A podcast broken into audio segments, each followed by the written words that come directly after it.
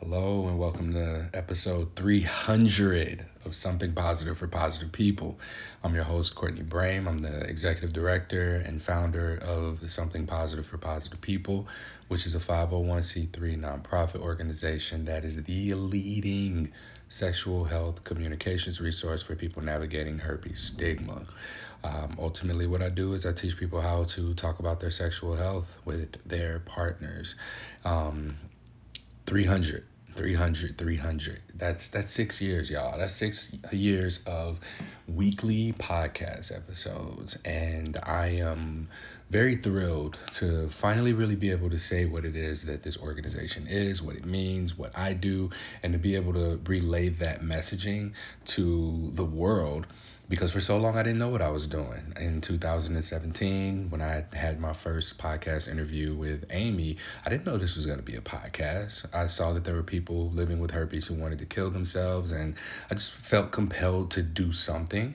And that something was to just talk to people who have herpes and are living with it to see how they're living with it, just to give people a little bit of a roadmap for how to navigate their diagnosis on their own. And over time, that developed into a nonprofit organization. I was raising money to pay for people to get therapy for a while and really tried to find my place in the space of herpes education advocacy, if you will.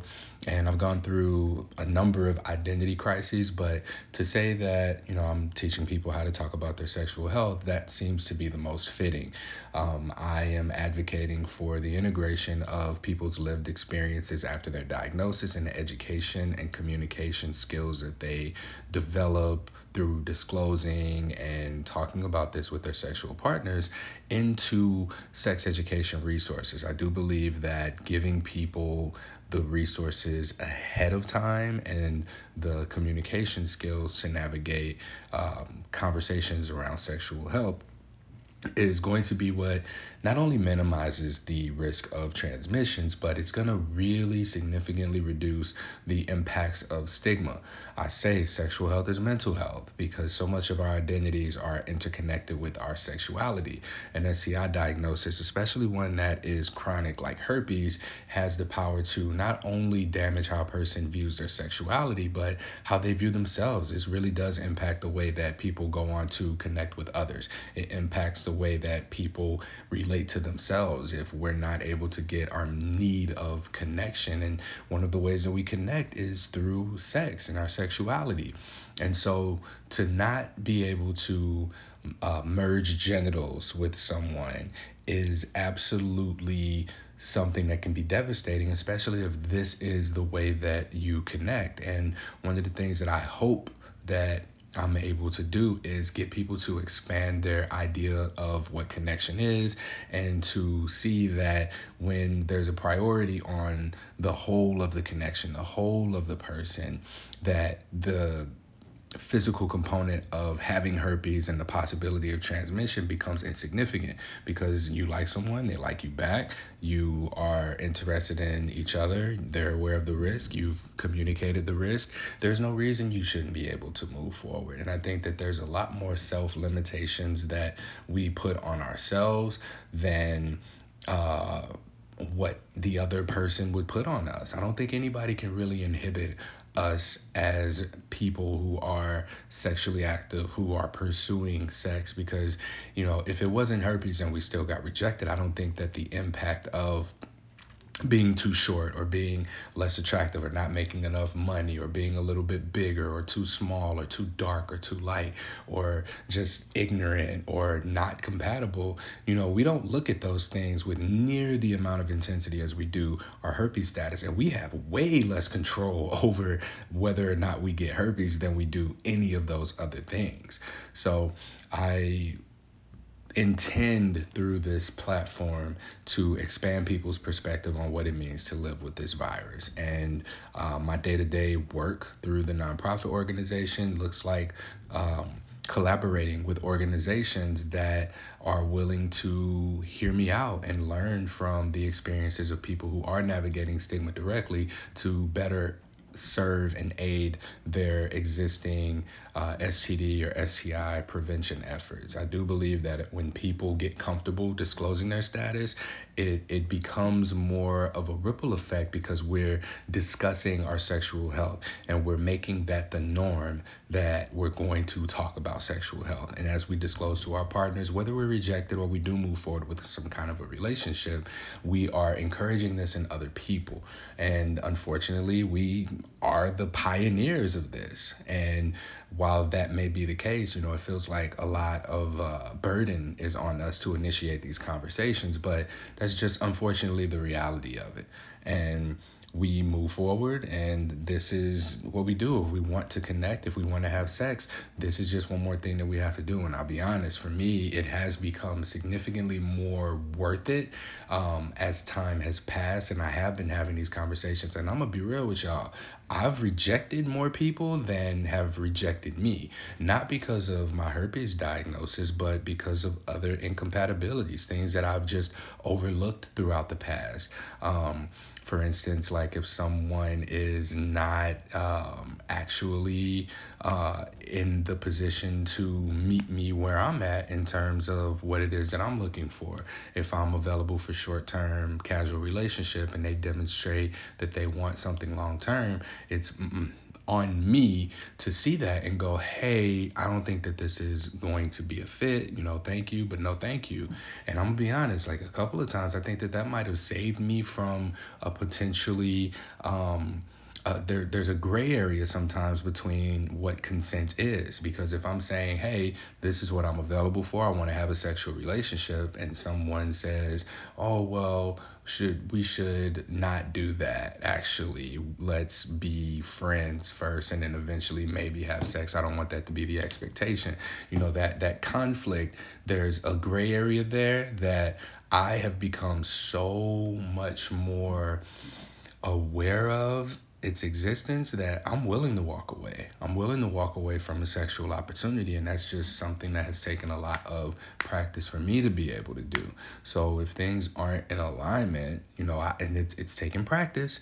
It's taking a lot of practice, and that's why episode 299 exists because that is the framework for being able to practice uh, having these conversations and being able to talk about and discuss your sexual health testing practices whether or not you're in alignment for the relationship if the sex is going to even be worth it um, if this person is someone that you even want to disclose to right?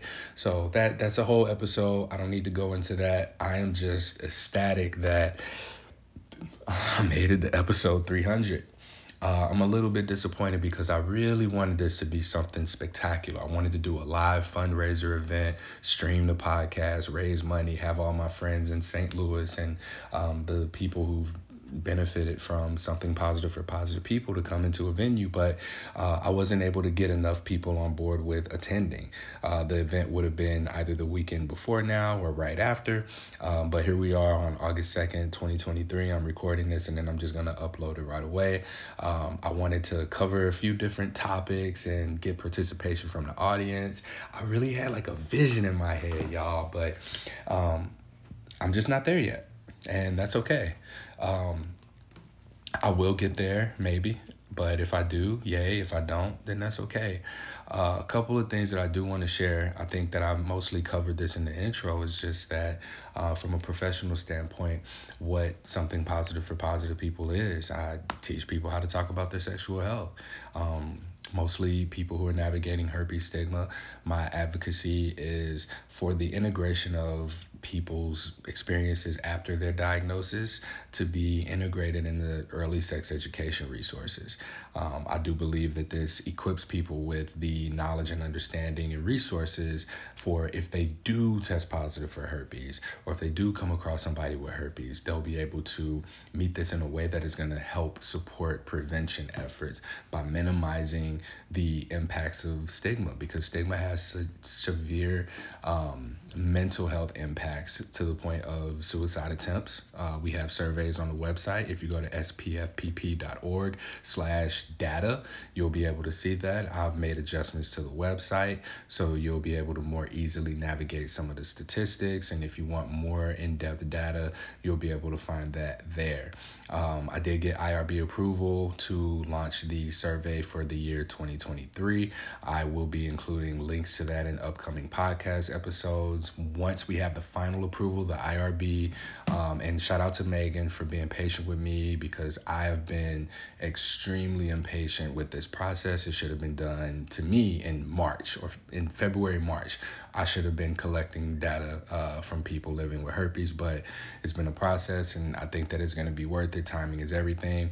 There were two adjustments that needed to be made. She made them, and now we're just pending final approval, and I'll be able to put that link in. So um, be on the lookout for that survey. Um, yeah, I I I've been spending money. I've been putting money into something positive. I've been paying somebody to help me with the website, and I'm very happy with how it looks. I'm very happy with the videos that are uploaded, the content, the way that things are worded, um, the location of things, the way that you navigate it, and all of that is beautiful. So you can go and check that out at www.spfpp.org. I am available for speaking engagements, for trainings, tutorials uh, if you want to talk about herpes stigma, I can speak about this from so many different angles, and also the importance of these experiences and how they influence early sex education from the perspective of safety and harm reduction. Uh, I think that consent abiding, boundary setting, and honoring uh, youth who are able to identify abuse of relationships as well as healthy relationships and understand how to seek support and where to go if they need it. When these people have these frameworks that have nothing to do with sex, that the people who, after their herpes diagnosis, had to go on and learn and familiarize themselves with, if youth has this framework to apply non sexually to their platonic relationships and their peers, when they do become sexually active adults, they will be consent abiding, boundary honoring, and setting healthy relationship, having support seeking in the event of a consent violation adults. That's a bigger picture of what this is. Uh, so yeah, I, I, speak on these things, and my concept of STI minimization really incorporates the mental health component of what it means to uh, be involved, uh, what it means to be involved. Wow, the mental health components of STI stigma because they're just not covered, and I don't think that we're including the uh, proper organizations in these conversations. Yeah, people with herpes get on social media, they say I have herpes, and then people seek support from them and they share their stories, but it's not enough. It's not enough to exclusively engage with the herpes community because I'll be honest, most of the herpes community doesn't want to get involved. Like a lot of people do hide. A lot of people, you know, are comfortable with just dating people with herpes. They find their support groups, their communities, they socialize within them and network within them. And these are the people who are in their dating pool. I want to get people out of that. I really, over the past couple of weeks, have like found what my sense of purpose is and I've identified my intention. I've not been intentional for so long running this organization. I've just been doing things as they've come along.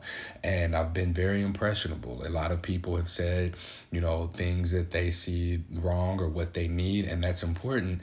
But also, I have to hold true to what I need. And I realized over this weekend, um, I had a dream. Let me just, I guess I'll just go ahead and shift into the personal side of this because I was very much trying to decide if this needed to be exclusively personal or if it needed to also be, uh, or if it needed to just be professional.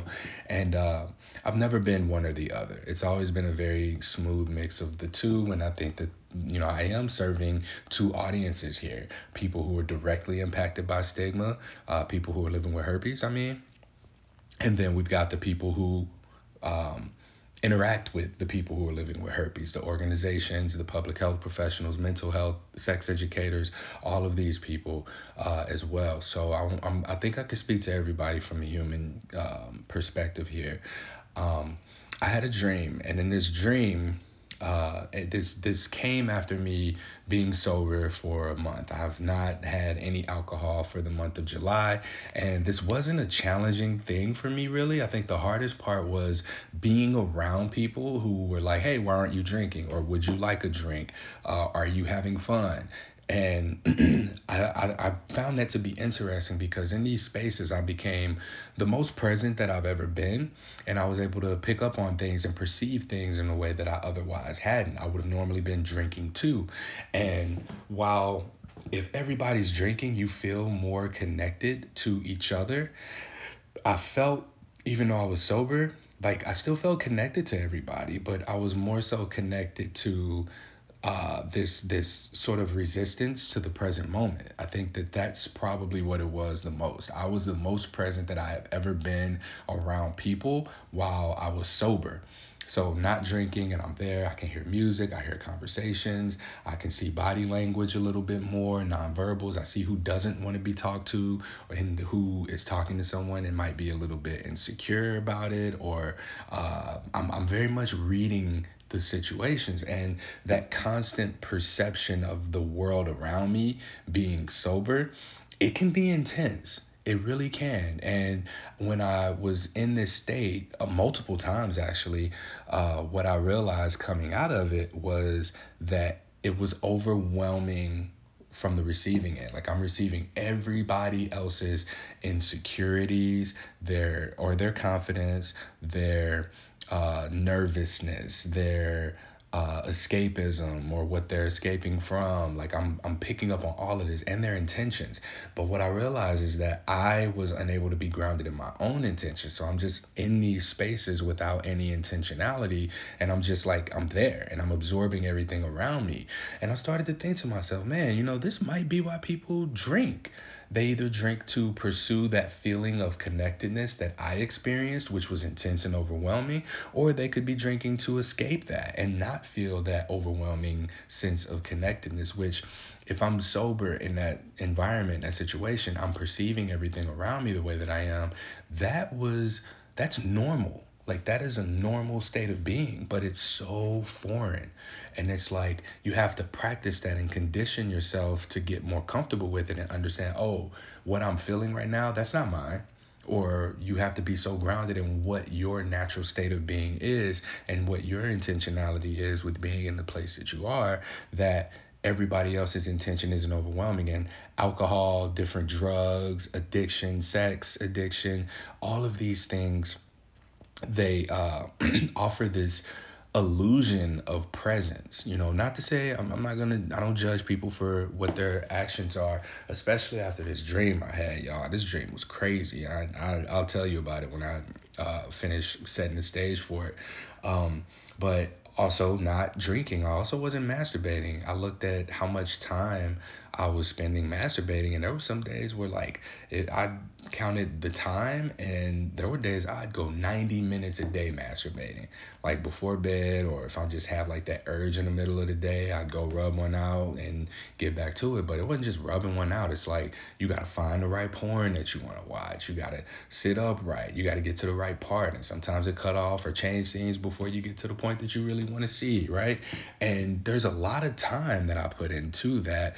And I decided, I was like, for July, I'm not going to drink and I'm not gonna masturbate because these were the two things that were eating up so much of my time.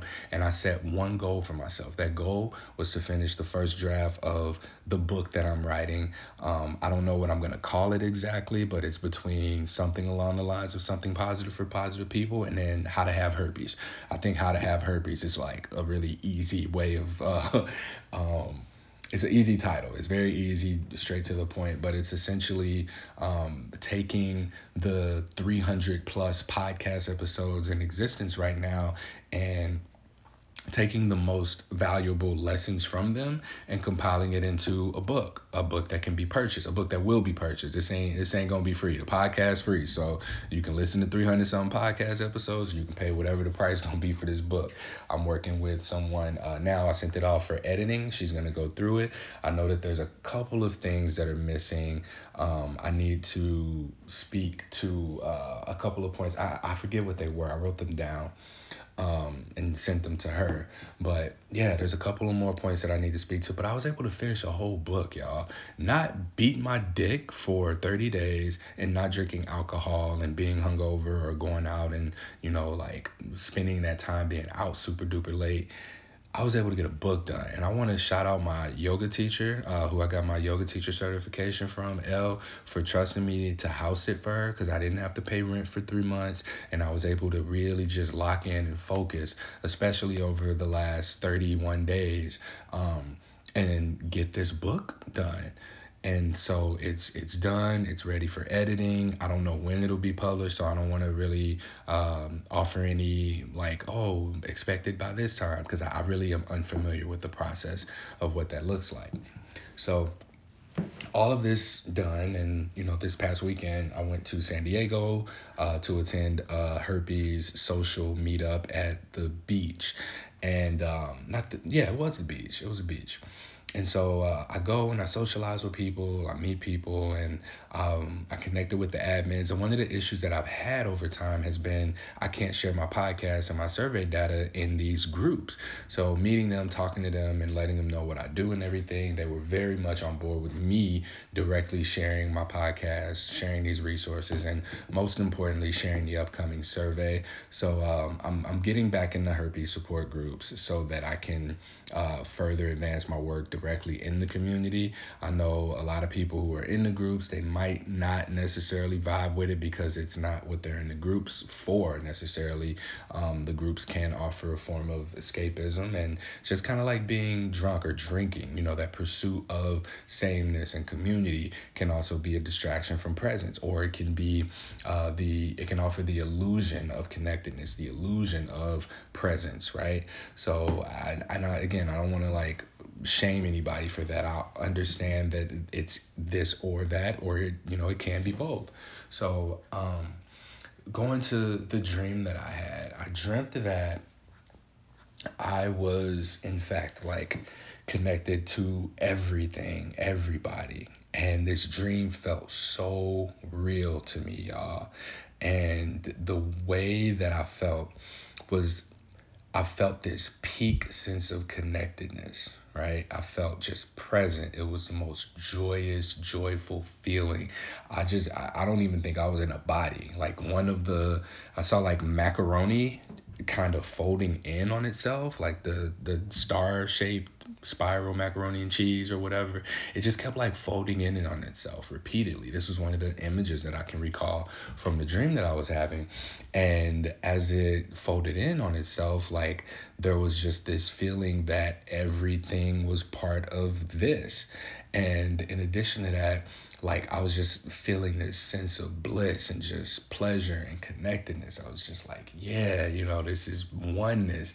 And then as soon as the thought crept in of, oh my God, what am I gonna have to do to get this feeling again? I just became miserable. I felt whatever the opposite of that was. And it just felt like my soul was tearing apart. Like I didn't feel pain. My body wasn't hurting. I wasn't um necessarily sad. This was a different kind of emotion, and I could like see emotions in this dream.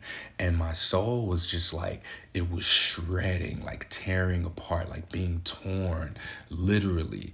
And I saw that, and I just, I just was crying, y'all. Like, I was crying, and I don't even know I was crying. It ain't like I was in a body in this dream I was having.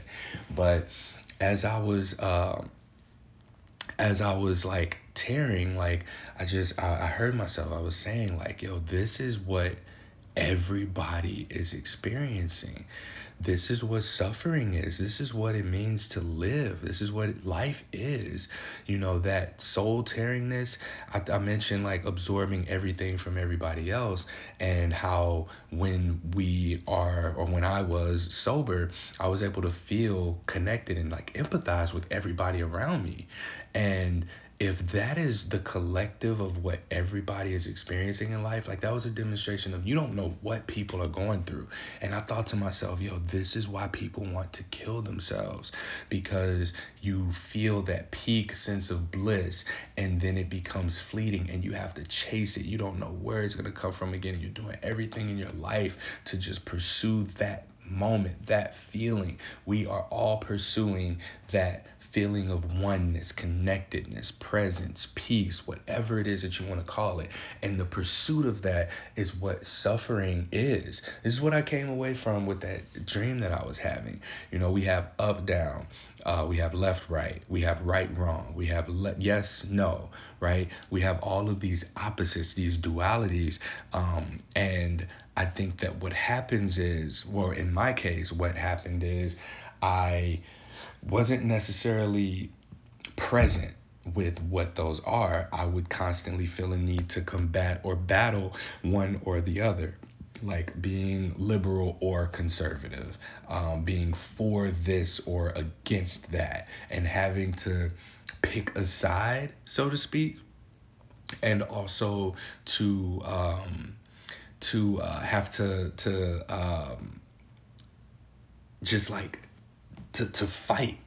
You know it, it was fighting fighting presence or to tolerate you know to be and exist in the reality that we live in you know that was really a hard feeling for me because if I feel like I'm connected to everybody and I feel that that sense of oneness and connectedness and I'm sober and I see around me that people are just drinking or people, you know, are on drugs or people are somehow running from that feeling or chasing that feeling. But either way, no one is just being still. No one is just being able to rest in the state of presence to where they're able to see that the pursuit of that is where suffering comes from. We are present beings. We are connected. We are in this moment experiencing peace and that everything is all right. But we often escape the present moment in pursuit of the present moment, in pursuit of presence, in pursuit of being connected to. And that's where suffering is. Like I got to experience that in my own dream that suffering comes from pursuit you know? And when i say pursuit i mean like you know oh alcohol i'm gonna i'm gonna go grab i'm gonna drink and i want to get obliterated. All things in moderation are perfectly fine i believe. I do believe all things in moderation are good. Um but the abuse of them and I, I got to see it you know I, I saw it even in myself in the past. Like when i drink i don't just like have a beer right or have two beers. Like i drink or i would drink in the past to get drunk and I recognized that the reason that I would get drunk in the past was to work up the courage to talk to girls and try and have sex. And I've come to realize that, like, that absence of presence is unattractive to me. The best sex that I've had has been sober, like hands down. This has been the best sex that I've had has come from being just completely present with someone and being able to communicate. I want this, do this, go here, say this, tell me what you want. Like being able to just say that with intention. And I realize that so much of my life has been non intentional a lot of my life has just not been intentional at all. And so, coming out of this dream, I woke up with uh, the realization of the importance and value of presence in my life. How I am attracted to presence. That is the most attractive thing to me. That is what my uh, practice is. And I also don't want for anything anymore. It's a matter of choose. I choose to remove the word want from my vocabulary and say I choose with intention because with that deliberate intention, uh, I find myself in the direction that I'm supposed to be going and I do feel like something positive for positive people. This is my purpose. I'm I'm doing what the um, I am I am in my purpose and I'm present with that now because I've tried to run from it. Y'all, I moved to St. Louis. I packed up all my stuff and left Portland. I was like, I'm moving to St. Louis. I'm about to work towards starting a family. I want to buy a house and have some stability for myself. My life is not stable. Something positive for positive people is the most stable and consistent thing that I've done. And here I was running from it. When I was in Portland, I raised twice as much money as I did in 2022, in 2023, in the first few months. So the first few months of 2023, I raised roughly $60,000, whereas the previous year I raised about 30,000. And I got to that point and I was just like, oh my God, like I'm 34 years old, I'm about to be 35. I live in somebody's attic. I work at a part-time job. I need to be making a lot more money. How am I supposed to find a, a partner? How am I supposed to support a family? And this is where I'm at. This is what I'm doing. And so I packed up and I left and I moved to St. Louis thinking that this was going to be where I planted roots, where I found the love of my life, where I started to develop relationship and uh, plant my roots in my career. And that's not that's not how it works. That's not that ain't one that's not what I want. And I found myself in a place of making a choice out of the absence of choice because I can't choose to you to to um the life that I want and that was how I felt. I felt like I couldn't choose the life that I want, so I had to take the life that I could get. So uh, up and leaving Portland and being ready to pour my savings into creating some stability for myself. That was what I thought I needed to do. And being in St. Louis, and again, I'm so fortunate for Elle letting me house sit and trusting me with her house because I was able to accomplish so much and have the reflection of, okay, this isn't for me right now, at least. This isn't what I want for myself. This isn't this is just what I feel my options are. And I think I've talked about this before. If it wasn't on this podcast, it was on my other podcast, Self, where I do all this self reflection and kind of think out loud uh, through some of my own self development stuff. And I the word nomad has come up a couple of times and I, I do really resonate with that because I, I used to think that it was like get a van drive around the country and just live in your van. But nomad life can look like me living in portland. I have a really good living situation there and being able to just bounce around and travel as needed where i need to go.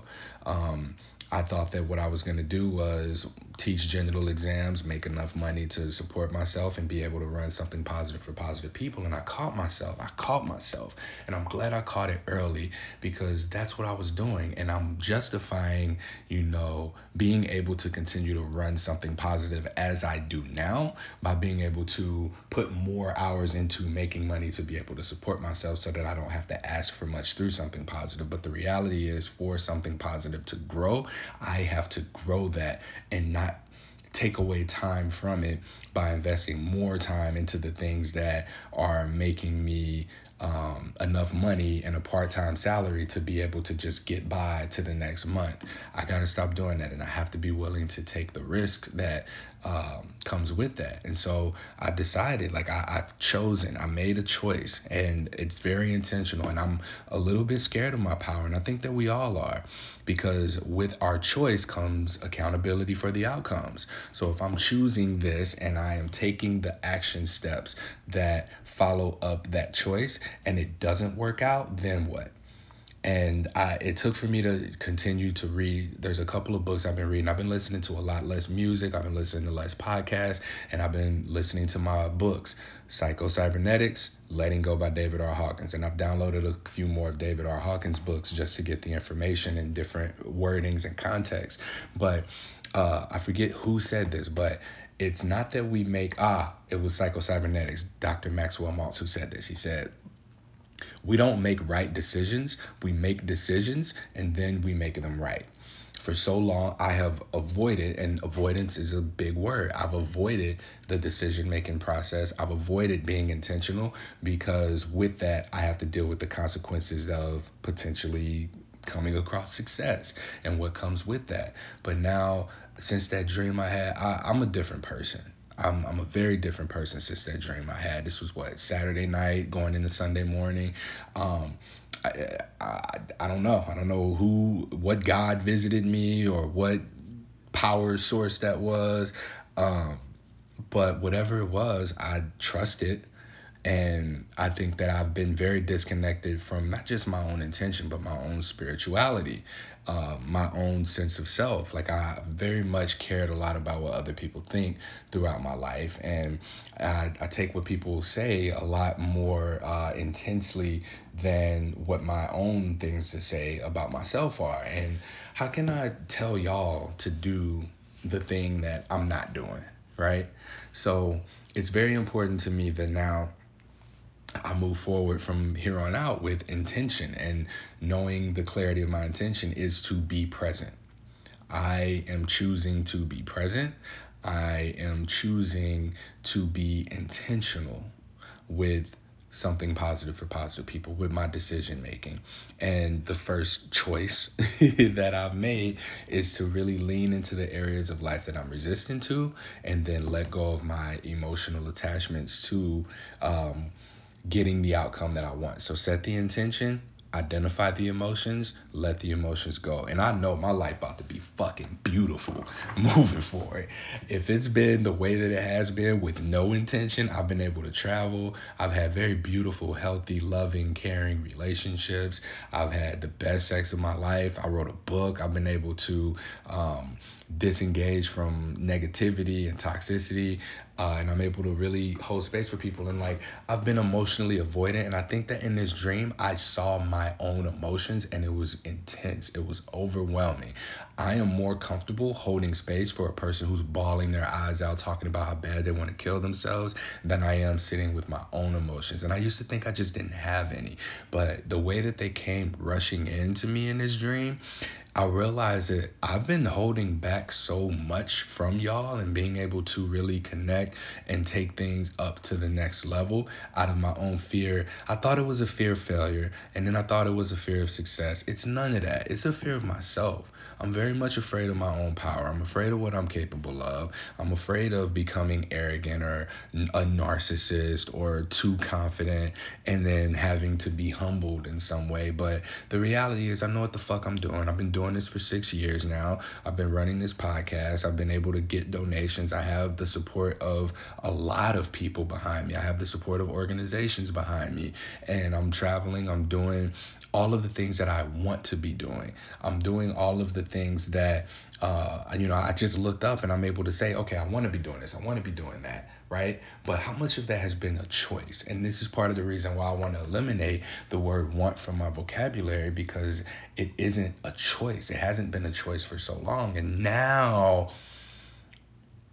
I'm able to choose. I'm, I'm practicing, like I'm even saying with the most small things, I choose to lift this weight. I choose to get out of bed this morning. I choose to, and I'm practicing and developing that choice muscle. I'm developing my intentionality muscle. And I very much challenge y'all to do that yourselves. You know, I know that you might be in the darkest place right now with your diagnosis, or I know you might be listening to this as a healthcare provider and wondering what something positive for positive people is about. This is help, this is self help for people who are living with herpes. You know, that's that's just one more element of it. It's a lot. And I mean, it's just me. And I choose to do this. I choose to do this every day out of necessity. This is a necessary as resource. This is a necessary platform. And there are people who struggle with herpes stigma from all different angles and walks of life. I think men deal with herpes uh, significantly different than women do. And there are people who are on various gender spectrums that I speak with who are on top of dealing with their herpes diagnosis, you know, other things in relation to how the world sees sees them, how they want to be seen by the world. There are so many different angles, and I am doing my damnedest to be able to be present with all of that. And I've been cut off from my own emotions in the past, and I think that that's why I've not been as effective as I can be. So I'm choosing to, after now having observed my own emotions and really having the healing experience that came with that dream I had, and connect more maybe be able to not just receive but to also give my own emotional states to people and have like a more reciprocal relationship rather than me you know taking it in and then putting it out on this platform. I, I feel like sort of a catalyst so to speak. Uh, the energy the negativity passes through me and i put it on this platform in a positive format. But um, while I'm off putting, I think that there's room for me to be able to really much more so connect with people by sharing my own feelings. I'm at episode 300 of this podcast. I'm surprised I didn't start crying yet through this podcast. I don't know if you can hear it in my voice, but I am feeling extremely passionate right now, and this is unlike me. Like I, am I'm very much uh, believe I believe that there's like um, a difference between purpose and passion. Passion is what you want to do Purpose is what you have to do. And I feel so compelled. That's why I've been able to be consistent with this. That's why I've been able to do this once a week for the last six years. That's 312 weeks ish. 52 weeks times six. Yeah, that's like 312 ish weeks. For 312 plus weeks, there has been an episode of something positive for positive people released and i feel really good about that. I tried to walk away from it so many times but i just i couldn't i couldn't bring myself to do it and I'm so grateful that I haven't. I have met some wonderful people over the years. I feel like I got a place to stay. Anywhere that I want to go, I'm able to lay my head there probably for like two days. You know, I don't want to take advantage of the situations, but these are the kinds of connections that I built. This is the community that I built for myself. And this was all unintentionally. Like early on, my intention was just, uh, I want to interview people with herpes so people with herpes don't want to kill themselves and that was a very strong intention that carried me to this point you know without me even necessarily being more mindful of and choosing that for myself. I didn't choose that. That chose me. And i've constantly been chosen by my environments and people around me. And then i just walk into it and i'm there rather than me going hey this is what's best for me. This is what I'm choosing, and the power of my intention is going to lead me to the outcome that um, I am. I have to be present with. I have to be present with whatever the outcomes are, and be accountable for whatever the impact is. The intention impact, right? So my intention may not excuse me, necessarily have the impact that I want it to have or that I'm choosing for it to have, but that's where I have to be present. And that's why I have to understand that there are these dualities that we operate from, this or that, and I am choosing to act in the way that the present moment calls for me to respond to. So it's it this is important to me. This is very important to me to be present. My relationships, I've learned that like I am very much eh, having a strong and deep sense of gratitude for the relationships, the friendships that I have around me that are as present as they are. I'm very faithful, uh, grateful for my family, my friends, to the podcast listeners. Y'all know who y'all are, the ones that I talk to regularly, the ones who give me feedback on these podcast episodes. Man, I'm tearing up right now in fucking gratitude for y'all. And I'd say your names, but I know I don't know if everybody's okay with that. But it's a real like I fucks with y'all and y'all might not know what I fucks with y'all mean, but I, I care about y'all. I thank you. I appreciate you for being here. Y'all are who keep this thing running. Y'all keep me motivated. Y'all show me how necessary this is. Y'all show me how necessary. I may not talk about, you know, how important it is that this be cured because that's not my priority. That's that may be your priority or what you think the fix is, but I promise you there will be glimpses, there will be moments where a cure is going to become fucking irrelevant in your life because of the connections that you are going to build through taking the time to do what's happening in these podcast episodes, do what you'll read when the book comes out, and do the self reflection necessary to get to a place where, you know what, if there is a cure, cool, but I'm not attached to the outcome because I'm gonna still live my life. Yeah, it may make dating a little more challenging. This may be a little uncomfortable periodically, but at the end of the day, I have everything else in my life and I am going to choose how I want to respond to this. So that's what I that's what I choose for y'all. I choose for y'all to be able to feel empowered by your own ability to make the choice. Herpes took away your ability to choose, and now I I'm really banking on myself and the community of people who've come here and shared their stories, their experiences to have re-energized you with your own power of choice. And i want you to practice that. I, I, I well one i can't say i choose that but i want to I'm, I'm eliminating the word want from my vocabulary but this is what i, I want for y'all. I hope ooh i can say hope. No i said i was to eliminate hope from my vocabulary. And now I'm, I'm about to contradict myself so much. Here's what y'all need to do. And then I, I say i don't want to tell people what to do. But please practice choosing even if it's just in little baby things every chance you get consciously choose the next action that you're going to take. Say i choose to put my shoes on. Say i choose to get up and go to work today. Start doing that and you will start to see that those bigger decisions that you make they're gonna have more intention behind them. The intention behind them is gonna lead to you being able to be more present. And the more present that you are, that's gonna lead to more of the desired outcomes that you have. And then we can we can get a little deeper into this with the whole letting go process and all of that. But I don't know if y'all ready for that yet. But I gotta tell y'all, like the the motivation that I feel now 300. This is the 300th numerical podcast episode weekly for the last six years. I done, I done lost jobs. I done quit jobs in shorter times than this. So for me, this is the longest thing that I've done aside from play football. And it's meaningful to me. This ain't, I ain't gonna sit up here and say I'm passionate about it. I have brief moments of passion and excitement, you know, excitement, joy, pleasure, moments of that comes they that come through and I, I'm present with those when they come. But this is necessary. So many people have come into this space and you know, claim to want to help people and do something in regards to stigma, and they've gone. They've come and they've gone. They've just disappeared. They might have settled into, you know, what it is that they needed. They might have just needed to come say a few things and offer some support to people and then get overwhelmed and dip up out of here. But that's not that's not what I'm doing. Like this is a necessity to me. If I don't do this, I don't know what will happen to me. And when the mission is complete, whatever that looks like, I'll be able to rest easy and move on to the next thing, whatever that may look like.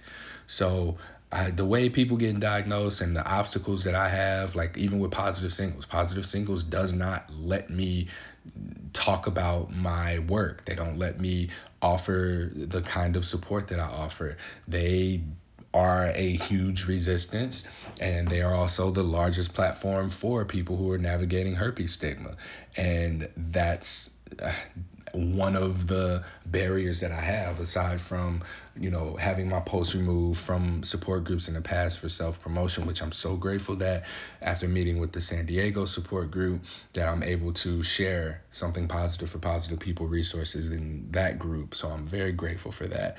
Uh, but in addition to that you know I'm, I'm choosing to put myself back into these spaces for the sake of advancing the progression of something positive for positive people. I'm doing everything that I know needs to be done, all of the things that I've also been resistant to. So the resistance, um, I've been the, again that dream, man. That dream was powerful for me. I, I woke up different. I woke up with intention. I woke up with uh, clarity. I woke up with an understanding of who I am. And I remember, you know, I think that we're all on the pathway of remembering what our power is. And that power is the perception of others, a connectedness, that sense of oneness, connection to the source, whatever that is, connection to our environment. And for so long, like I've been distracting myself uh, by chasing what was the illusion of that sense of presence and oneness and connectedness. I've been doing that. So I'm very much leaning into this not drinking thing anymore. I might even be leaning into this not masturbating thing. I don't know how much longer necessarily, but uh like I yeah, I, I know that I don't want to watch other people's porn anymore. I make my own. But um yeah, I don't I don't have any desire to do that. And I recognize that I just I I have I, it seems like the things that were taking my presence away from me, I have now. I have that back in me. And that is where my power is. My power is not in the pursuit of the things that offer the sensation of what presence is, but to recognize that I am present and to be in that state of presence and always offer myself a choice. I choose this. I choose that. I choose. And just, I was listening to, I'm to just share this real quick but they uh, in David R. Hawkins letting go, he talks about the letting go technique. Essentially, you have an intention or desire. There's a goal in mind that you would like to achieve, and you have that goal. Be specific, and then you uh, let you let go of the feelings that are attached to that outcome and then it happens. I was on the plane and I tried to stay awake, y'all. You know how they on Southwest at least they pass out beverages early on the flight. They told me they were like, "Yeah, we're gonna pass out beverages soon," and I just knocked out. I passed out. I woke up and I was like, "Dang!" I looked over. The girl next to me was uh she already had her cup.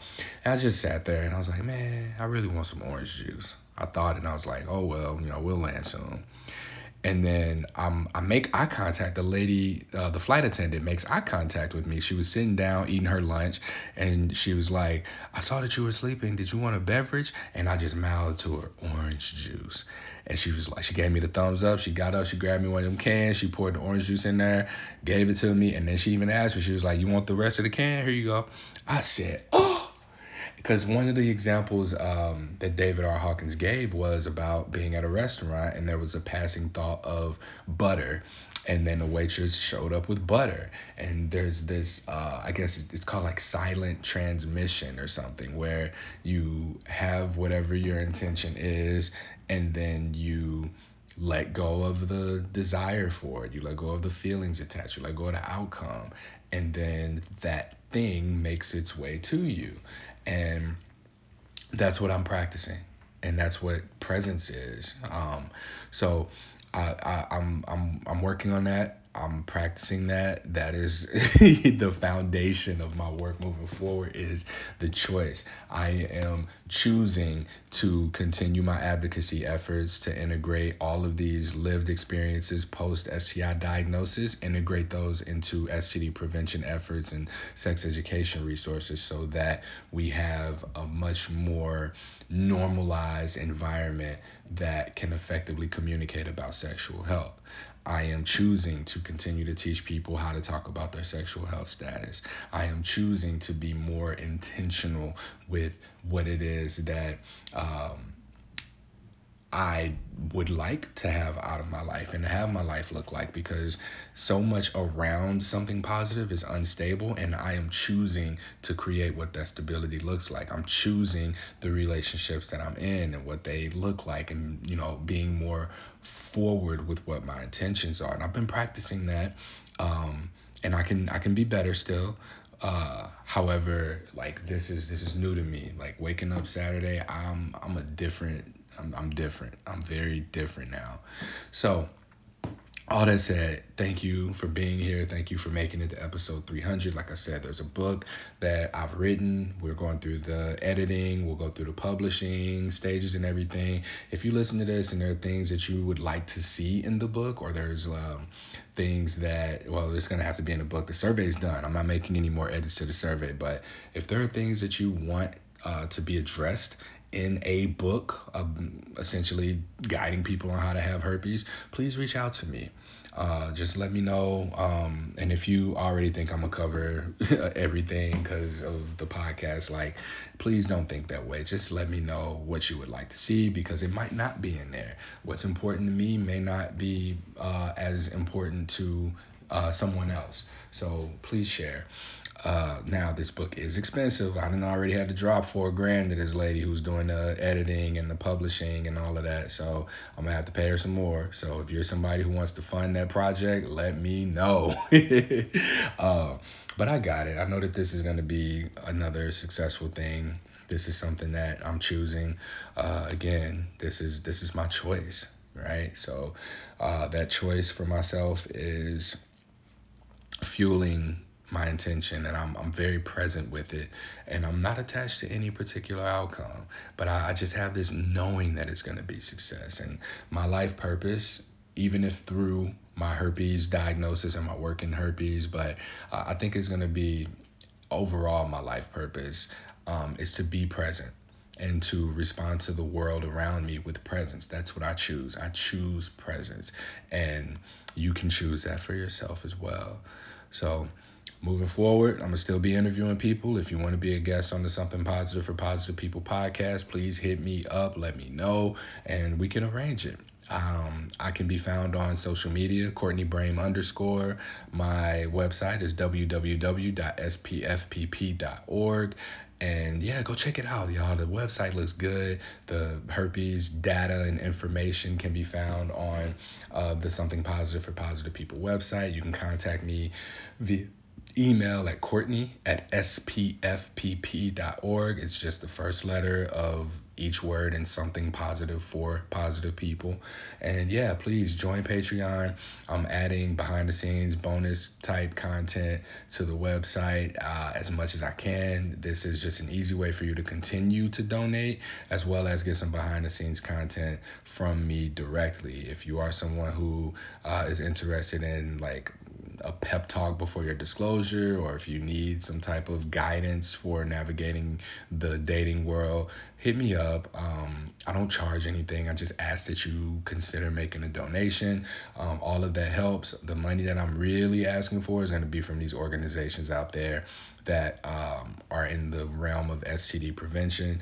Um, and if you know anybody who's at these organizations, if you know anybody in colleges, universities that I can connect with, and do any type of speaking engagements, any opportunity for me to raise money through something positive for positive people with an organization or institution, please send them my way. Uh, that is one of the things that's really been able to keep me afloat here is being able to give these talks at these youth-based um, sexuality, sex education organizations, uh, training healthcare professionals and departments of public health on how to talk to patients about herpes, um, conferences where I get to speak about sexual health and mental health, um, schools, universities, whatever. So please just if you have any of these connections hit me up let me know.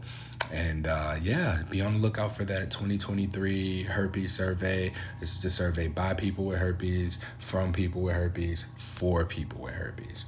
All right? And uh, yeah that, that's it you know catch you on the next one y'all Thank you for celebrating episode 300 with me. This really is a big deal. Thank you.